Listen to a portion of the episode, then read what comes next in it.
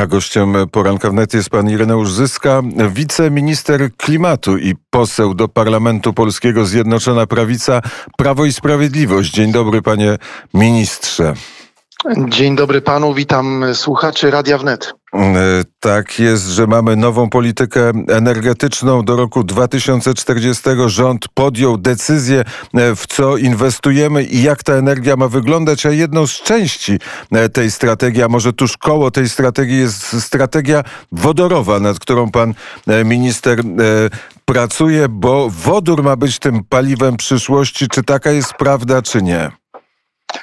E, tak, e, Polska Strategia Wodorowa to dokument o charakterze strategicznym, który przygotowaliśmy e, na roboczo w Ministerstwie Klimatu i Środowiska, ale był on wypracowany szerzej, nie tylko w Ministerstwie klimatu, ale w zespole międzyresortowym, którym kierował czy kieruje nadal pan minister Krzysztof Kubów, pełnomocnik rządu do spraw gospodarki wodorowej. E, pan minister jest szefem gabinetu politycznego premiera, stąd też umiejscowienie ośrodka decyzyjnego w tej sprawie w KPRM-ie też wskazuje na rangę tego strategicznego dokumentu. W, tym, w tych pracach uczestniczyli przedstawiciele w randze ministrów, wiceministrów, bądź już e, jeżeli chodzi o robocze prace w randze dyrektorów departamentów z ministerstw takich jak Ministerstwo Rozwoju, Ministerstwo Finansów, e, Ministerstwo Aktywów Państwowych, czyli te najbardziej związane z gospodarką. Oczywiście wiodąca rola Ministerstwa Klimatu i Środowiska z racji e, kompetencji, z racji działów administracji rządowej, ale nie tylko. Narodowe Centrum Badań i Rozwoju, Narodowy Fundusz Ochrony Środowiska, Polski Polski Instytut Ekonomiczny, wiele instytucji finansujących Polski Fundusz Rozwoju. E, to jest dokument e, jako projekt, e, który Rada Ministrów, Zespół Programowania Prac Rządu przyjął w dniu 30 czerwca, więc przed końcem 30 grudnia, bardzo przepraszam za prze, przejęzyczenie, 30 grudnia przed końcem roku i mm, na początku roku ogłosiliśmy konsultacje publiczne nad tym dokumentem. One trwają do 15 lutego, więc jeszcze 5 dni pozostało. Przy okazji zachęcam wszystkie podmioty i gospodarcze, ale także te, które zajmują się gospodarką w obszarze energetycznym, aby konsultować, zgłaszać uwagi do tego dokumentu. Zależy nam na tym, aby y, był ten dokument jak najbardziej odpowiadający warunkom polskiej był, gospodarki, polskiego rynku. To jest bardzo dobry wstęp, panie ministrze. A teraz do sedna. Na czym polega ta strategia energetyczna? Strategia znaczy, wodorowa. Wodorowa, wodorowa, tak, bo tutaj mamy też dokument strategiczny Polska, Polska ener Polityka Energetyczna Polski do 2040 roku. Tak, i mamy, rząd... omawialiśmy ten dokument, a wodorowa strategia, co jest sercem tego i istotą tego projektu? E, Polska strategia wodorowa zakłada rozwój technologii wodorowych i zwiększenie udziału do roku 2030 tych technologii w trzech głównych sektorach przemysłu. Przede wszystkim w transporcie, w energetyce, mm, w ciepłownictwie i w przemyśle. W przemyśle szeroko rozumianym dla wykorzystania w różnych e, technologiach, procesach takich jak branża chemiczna, ale w przyszłości, także po roku 2030 e, przewidujemy e, rozwój tych technologii w powszechnym zastosowaniu w gospodarstwach domowych z wykorzystaniem do właśnie takich celów, jak dzisiaj wykorzystujemy chociażby e, gaz ziemny, gaz, który w sieci e, jest dostarczany do, mm, do naszych gospodarstw. E, zwiększenie udziału wodoru, zwłaszcza w transporcie, będzie miało istotny wpływ na obniżenie emisyjności gospodarki tego sektora, którym jest transport już dzisiaj.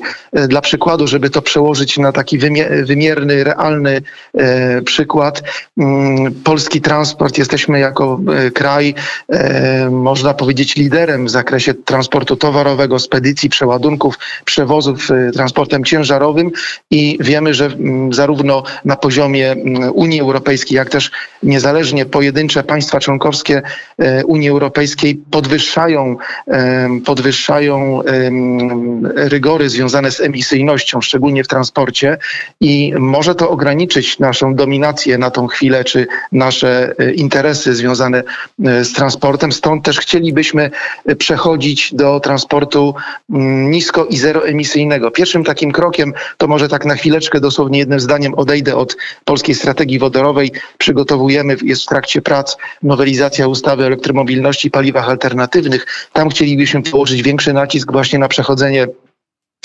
transportu ciężkiego z paliwa typu olej napędowy na paliwa mniej emisyjne, takie jak e, LNG, CNG, e, ale również właśnie docelowo przechodzenie na e, wodór, ponieważ tra transport ciężki będzie adresatem technologii wodorowych.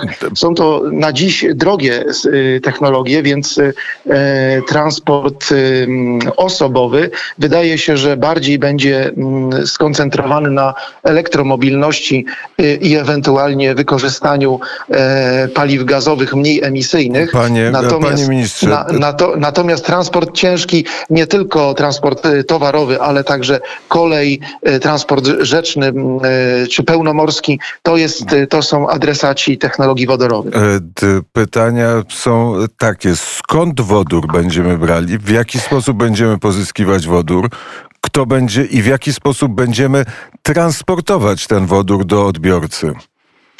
Jest e, kilka rozważanych kierunków. Oczywiście jesteśmy tak naprawdę na początku drogi, bo e, Polska Strategia Wodorowa, to jeszcze raz przypomnę, dokument o charakterze strategicznym, ramowym, wyznaczający pewne kierunki działań w długim horyzoncie czasu. E, później powinniśmy zejść na poziom mm, legislacyjny, czyli ustawa prawo wodorowe zapewniająca regulacje w zakresie bezpieczeństwa, obsługi instalacji określenia też wodoru jako paliwa, jako, jako surowca w energetyce, e, a później e, też podejmować działania związane z tymi technikaliami, o które pan redaktor pyta. Ale I myślę, że na początku i, budując strategię trzeba mieć chyba jakieś wyobrażenie na temat technikali. Ależ, ależ oczywiście. Dzisiaj Polska jest trzecim w Unii Europejskiej i piątym na świecie producentem wodoru y, i chcielibyśmy pozostać liderem światowym, jeżeli chodzi o wielkość produkcji wodoru rocznie. Dzisiaj to jest około jednego miliona ton, e, jednego miliarda, e, przepraszam, e, ton rocznie produkujemy wodoru i to jest wartość, która wynika z produkcji technologicznej tak, w, w, takich zakładach jak e, Azoty, Grupa Azoty, czy też e, e, PKN Orlen, Lotos. Oczywiście jest to wodór pochodzenia, pochodzenia z paliw kopalnych, czy też ropy, gazu, czy też węgla, ale jesteśmy w stanie, są w tej chwili opracowywane technologie obniżenia emisyjności produkcji wodoru, sekwestracji CO2, wykorzystania też tego CO2 do produkcji paliw syntetycznych i y, Polska jest tym państwem członkowskim, który zabiegał na forum Unii Europejskiej o dopuszczenie możliwości produkcji wodoru nie tylko z odnawialnych źródeł energii jako wodoru zielonego, ale także właśnie wodoru niskoemisyjnego, ale z innych źródeł. To pozwoli nam i innym państwom członkowskim zbudować kompetencje, zbudować rynek od strony popytowej do czasu, kiedy będziemy dysponować większą ilością źródeł odnawialnych, pozwalających na produkcję tak zwanego zielonego wodoru. I muszę powiedzieć, że odnieśliśmy też y, sukces w tych, y, w tych działaniach, bo 9, 9 mm, grudnia ubiegłego roku na tak zwanej Radzie Koreper, czyli Radzie mm, Unii Europejskiej, gdzie są przedstawiciele, e, przedstawiciele ministrów do spraw klimatu, energii, środowiska, została przyjęta taka konkluzja, w zakresie niekoloryzowania wodoru. Oczywiście wodór zielony będzie miał tą, tą preferencję finansowania um, inwestycji, projektów A zielony związanych. Wodór to co to jest? No zielony to jest taki, który pochodzi, jest wytwarzany w ramach elektrolizy przy udziale odnawialnych źródeł energii. Czyli? Na przykład na przykład jesteśmy w tej chwili na początku również procesu budowy morskiej energetyki wiatrowej i nadwyżka e, energii produkowanej w przyszłości e, z morskich farm wiatrowych będzie wykorzystywana w procesie elektrolizy do produkcji zielonego wodoru. Ale tak jak powiedziałem wcześniej, do tego minie jeszcze kilka lat, nie tylko w Polsce, ale w, całych, w całej Unii Europejskiej, również w państwach y, Europy Zachodniej, do czasu, kiedy będziemy dysponować mm, dużymi instalacjami, tak zwanymi wielkoskalowymi, zeroemisyjnymi źródłami energii, które pozwolą nam produkować duże ilości zielony wodór. Nie możemy pozwolić na jakąś przerwę w rozwoju rynku, w rozwoju kompetencji. Stąd też trzeba wykorzystywać ten wodór, który y, mamy dzisiaj i on się niczym właściwie jako pierwiastek, jako jako, surowiec nie różni od wodoru wytwarzanego w technologii y, OZE i mm, no, prowadzimy y, również działania w tym kierunku, projekty, które przygotowały nasze spółki Skarbu Państwa. E, no, można wymienić pierwszą całą czołówkę, PGNiG, Lotos, Orlen, e, Grupa Azoty właśnie, czy też Tauron, JSW, mm, Węglokoks to są takie czołowe podmioty, które mają bardzo zaawansowane projekty wodorowe i mm, chcemy wykorzystać ten potencjał, aby ten wodór produkowany w tych firmach można było wykorzystywać nie tylko w transporcie, ale również y, w energetyce, w ciepłownictwie, w Radiu Wnet, w przemyśle. W Radiu Wnet rozmawialiśmy o gazyfikacji odpadów. W ramach tej gazyfikacji też ma, e, ma być wytwarzany wodór, czyli może być technologicznie wytwarzany, który jest, e, który jest wielokrotnie tańszy od wodoru, który, tak mówią przynajmniej ci, którzy mają ten pomysł, jest wielokrotnie tańszy od wodoru wytwarzanych w, w inny sposób. Czy słyszał pan o takiej e, technologii właśnie gazyfikacji odpadów? Oczywiście i nie tylko całym sercem wspieram, ale także podejmujemy e, działania w Ministerstwie Klimatu i Środowiska w obszarze budowania partnerstwa na rzecz rozwoju, przepraszam, na rzecz rozwoju e, branży biogazu i biometanu w Polsce, e, a również wykorzystania właśnie biometanowni, które wykorzystują odpady, po to, żeby uzyskiwać biogaz czy też biometan, który będziemy po odpowiednim technologicznym przetworzeniu przetwarzać tak zwany biowodór. To są technologie już dostępne ale wymagają dużych nakładów inwestycyjnych e, związanych z powstawaniem tych, tych instalacji. Wiem o strategii e, grupy PKN Orlen, który, który zakłada rozwój tej, tej branży dla celów transportowych, czyli pozyskiwania, e, pozyskiwania tak zwanych biopaliw e, dla celów transportowych, e, i, ale nie tylko. Inne podmioty również e, przygotowują, przygotowują projekty, już są na, na dużej ścieżce zaawansowania a my w Ministerstwie Klimatu i Środowiska naszym zadaniem jest tworzenie dobrego prawa, regulacji, które pozwolą na to, aby ta branża, ten sektor gospodarki mógł się dynamicznie rozwijać. No i dokumenty strategiczne. Poza tym partnerstwo, o którym wspomniałem, w nim uczestniczy y, kilkadziesiąt czy nawet blisko kilkaset podmiotów gospodarczych, ale także wyższych uczelni, zarówno politechnik, y, instytutów naukowo-badawczych y, i przedstawicieli mm, sektora administracji samorządowej, rządowej. Chcemy po prostu też y, w ramach takich konsultacji czy partnerstwa y, społeczno-gospodarczego budować regulacje rynku, ale mm, no. zasadniczy cel, który nam przyświeca, to jest maksymalizacja udziału polskich przedsiębiorców, czyli tak zwany local content. Zależy nam na tym, aby nie były to technologie tylko i wyłącznie importowane, abyśmy nie byli to no, y, importerem, krajem, który, byśmy importerem, byli dawcą nowych e, technologii. Pro, taka... Producentem. Zależy nam na rozwoju wykorzystania polskiej własności to właśnie intelektualnej. O polskiej własności jest... intelektualnej, e, panie ministrze, był tutaj prezes e, takiej spółki CGen, e, tak ta spółka się chyba nazywa i mówił właśnie o nowatorskiej technologii z, z gazowy, gdzie jest gazyfikacja odpadów, gdzie tak. jest patent polski, polska myśl techniczna i możliwość stworzenia takich, ta, takiej rewolucji nie tylko na rynku energetycznym, a może bardziej bardziej na rynku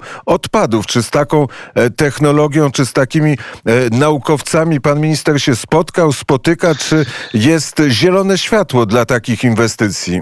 Jest zielone światło. Pana prezesa e, Bąka z firmy Sigen znam od, od długiego czasu. Był gościem wielokrotnie zespołu parlamentarnego, którym miałem e, zaszczyt kierować w poprzedniej kadencji Sejmu. E, są to technologie już dojrzałe. Trzeba się zastanowić, jak sformułować ścieżkę finansowania, na przykład z funduszy europejskich, które na horyzoncie e, czekają po to, abyśmy dokonali tego skoku cywilizacyjnego rozwoju gospodarki w kierunku, czy przejścia w kierunku e, nisko-zeroemisyjnej gospodarki, ale też, co bardzo ważne, wykorzystania takich innowacyjnych, nowatorskich e, technologii. Myślę, że wszystko też w rękach tej firmy, ponieważ trzeba przygotować dobre projekty, składać fiszki do, do odpowiednich programów i na pewno będziemy premiować, będziemy starali się wspierać e, tych wynalazców, te podmioty gospodarcze, szczególnie z polskim kapitałem, które zamierzają organizować rynek e, w nowym polskim ładzie, tak ośmielę się powiedzieć, bo, bo jest to z pewnością element nowoczesności, nowego rynku budowy e, nowej, nowego powiedzmy ładu gospodarczego w Polsce po koronawirusie. Użył pan słowa, które, o których mówił prezydent, premier Mateusz Morawiecki. Nowy ład ekonomiczny, e, nowy Nowy Ład Ekonomiczny, tak się nazywa strategia. Rozumiem, że ta strategia wodorowa, o której pan mówi, należy i jest częścią tego nowego ładu, o którym powie e, premier za e, w którąś z kolejnych sobot, prawdopodobnie w ostatnią sobotę lutego. Panie redaktorze, bardzo mm, bym się ucieszył, nie tylko myślę ja, ale cały zespół y, Ministerstwa Klimatu i Środowiska, pan minister Michał Kurtyka, który jest y, y, ministrem konstytucyjnym, też prowadzi negocjacje trudne i z Komisją Europejską, i z wieloma, z wieloma grupami zawodowymi w Polsce po to, żeby realizować ten proces transformacji w sposób taki włączeniowy. To ma być sprawiedliwa transformacja zapewniająca ochronę wielu e, obszarów, takich chociażby związanych e, z węglem, z wydobyciem, z wykorzystaniem węgla na cele energetyczne, a jednocześnie transformacja, która pozwoli nam być państwem konkurencyjnym, skutecznie rywalizującym na rynkach europejskich i światowych E, no chociażby z takimi partnerami jak gospodarka niemiecka. Jeszcze mamy duży dystans, ale współpracując, a z drugiej strony stawiając na polskich, na rodzimy polski przemysł, polską myśl technologiczną, chcemy skutecznie Tylko, konkurować. Panie ministrze, nie wiem, czy my stawiamy na polską myśl technologiczną, jeżeli budujemy elektrownię atomową i wiatraki, a w wiatrakach i w elektrowni atomowej 90 e, pewno 8% myśli i, e, i no, pieniędzy jest. Nie, nie, tak, nie? Tak, tak nie jest, tak nie jest To znaczy wiatraki, tutaj pozwolę się nie zgodzić. No, są dzisiaj, e, to wiatraki utożsamiamy przede wszystkim z turbinami wiatrowymi, e, bo to są e, największe instalacje już w tej chwili projektowane do 14-15 MW, ogromne, potężne wręcz elektrownie wiatrowe, które no, przewyższające wielkość wraz z wieżą ze śmigłami, wielkość Pałacu Kultury, to tak, żebyśmy mieli pewien punkt odniesienia, ale nie, nie, w, nie w tym rzecz. Y, dzisiaj na świecie mamy y, trzy globalne firmy potentatów, którzy produkują takie y, turbiny wiatrowe i wszystko, co możemy zrobić i podejmujemy działania, mam nadzieję, że zakończą się one sukcesem, to to, aby jedna z tych globalnych firm zainwestowała w Polsce, budując tutaj fabrykę z udziałem polskiego kapitału, z udziałem polskich partnerów na zasadzie właśnie kapitału joint venture i rozwijając też kompetencje budując rynek e, w tej części Europy. E, Komisja Europejska planuje, e, no, te plany mogą się zmaterializować, nie muszą, ale trzeba powiedzieć, że eksperci oceniają, że w perspektywie do roku 2050 na Bałtyku powstanie moc zainstalowana w morskich farmach wiatrowych zbliżająca się do 90 gigawatów mocy. To jest ogromny rynek. Dobrze byłoby nie bagatelizować tego i mówić, to nie jest nasza bajka, niech to robią właśnie ci inni, ci zachodni, którzy mają technologię. Ja uważam, że powinniśmy się mocno w to włączyć, być częścią tego ekosystemu biznesowego rozwijać kompetencje, służyć e, na, na przykład w, za, w, zakresie przeładunków. Polskie porty mogą doskonale służyć do realizacji takich inwestycji, a firmy, które będą dostarczać elementy dla budowy morskich farm wiatrowych, e, odniosą wielki sukces gospodarczy. I nie jest, nie jest to takie gadanie, no powiedzmy, życzeniowe, ponieważ już dzisiaj ponad 100 polskich firm uczestniczy w łańcuchu dostaw na rzecz morskiej energetyki wiatrowej, tylko w innych krajach, na rzecz Wielkiej Brytanii, Szwecji, Danii, Holandii, to ma w tej chwili miejsce. Krakowska Telefonika jest światowym liderem, chyba zajmuje pierwsze miejsce, albo w pierwszej trójce na pewno. Jest światowym liderem w zakresie dostaw kabli podmorskich wyprowadzających moc z morskich farm wiatrowych na ląd. Możemy wymienić jeszcze wiele innych firm, które mniejsze instalacje produkują urządzenia, świadczą usługi w zakresie budowy morskich farm wiatrowych. Chcielibyśmy ten wielki potencjał gospodarczy skoncentrować przede wszystkim w polskiej ekonomicznej strefie Bałtyku, gdzie w ciągu najbliższych 10 lat będzie powstawał polski offshore. No a w przyszłości nie chcemy na tym poprzestać. Chcemy, aby ten sektor w Polsce się rozwinął, tak jak dzisiaj sektor transportowy. Od tego zaczynaliśmy naszą mhm. rozmowę, żebyśmy mogli e, przynajmniej w, w basenie Morza Bałtyckiego świadczyć te usługi jako e, rynek profesjonalny. E, a to wszystko dzięki Funduszowi e, Sprawiedliwej Transformacji. To są wielkie pieniądze europejskie na zakończenie. No, nie, Czy już są... nie, nie, do, nie do końca, panie redaktorze, ponieważ y, Fundusz Sprawiedliwej Transformacji jest dedykowany regionom górniczym. Y, tylko i wyłącznie regionom górniczym w całej Europie, nie tylko w Polsce. Natomiast, y, czyli mamy u nas na pewno Górny Śląsk, zachodnia Małopolska, region Bełchatowa, Opol, Lubelszczyzna, ale także były Zagłębie Dolnośląskie, Wałbrzych i, i okolice, rejon y, Turoszowa. Y, te regiony zasługują właśnie na to, aby skierować tam strumień finansowania, żeby zbudować alternatywę, y, dobrą alternatywę, która będzie też społecznie zaakceptowana przez środowiska dzisiaj pracujące w całym sektorze górnictwa i energetyki, tak żeby młodzi ludzie przede wszystkim, którzy dzisiaj wchodzą na rynek pracy, mieli możliwość wyboru atrakcyjnej, dobrze płatnej pracy, stabilnej, w nowych y, technologiach, w nowych, w nowych przemysłach tak naprawdę. Odnośnie morskiej energetyki wiatrowej powiem, że kilka strategicznych projektów takich jak budowa terminalu instalacyjnego czy, czy innych y, instalacji związanych z powstawaniem y, tej morskiej energetyki wiatrowej przewidzieliśmy finansowanie z Krajowego Planu Odbudowy, czyli z tych mechanizmów finansowych związanych z Europejskim Zielonym Ładem, ale no, jeszcze ten plan nie został zatwierdzony. Myślę, że gdzieś na połowie kwietnia, tak jak to jest zapowiedziane, zostanie przyjęty. Tam jest wiele fiszek zgłoszonych i projektów właśnie dotyczących morskiej energetyki wiatrowej. Nie jesteśmy również bez szans w przypadku wodoru, jeżeli chodzi o polskie technologie. E, co prawda chcemy współpracować z najlepszymi na świecie, takimi jak e, Japonia. Te, te kontakty są od ubiegłego roku, kiedy z panem premierem Morawieckim byliśmy z delegacją jeszcze w styczniu, tuż przed, przed wybuchem pandemii, e, między innymi o technologiach wodorowych rozmawialiśmy, ale y, polskie firmy, chociażby Instytut Energetyki, który produkuje na użytek y, branży energetycznej ogniwa paliwowe, y, ma światową wręcz technologię na poziomie światowym i trzeba dążyć do wykorzystania y, komercjalizacji tych y, technologii, tak aby one mogły być zastosowane y, w przemyśle, w transporcie. Na przykład bydgoska PESA projektuje w tej chwili lokomotywę z napędem wodorowym.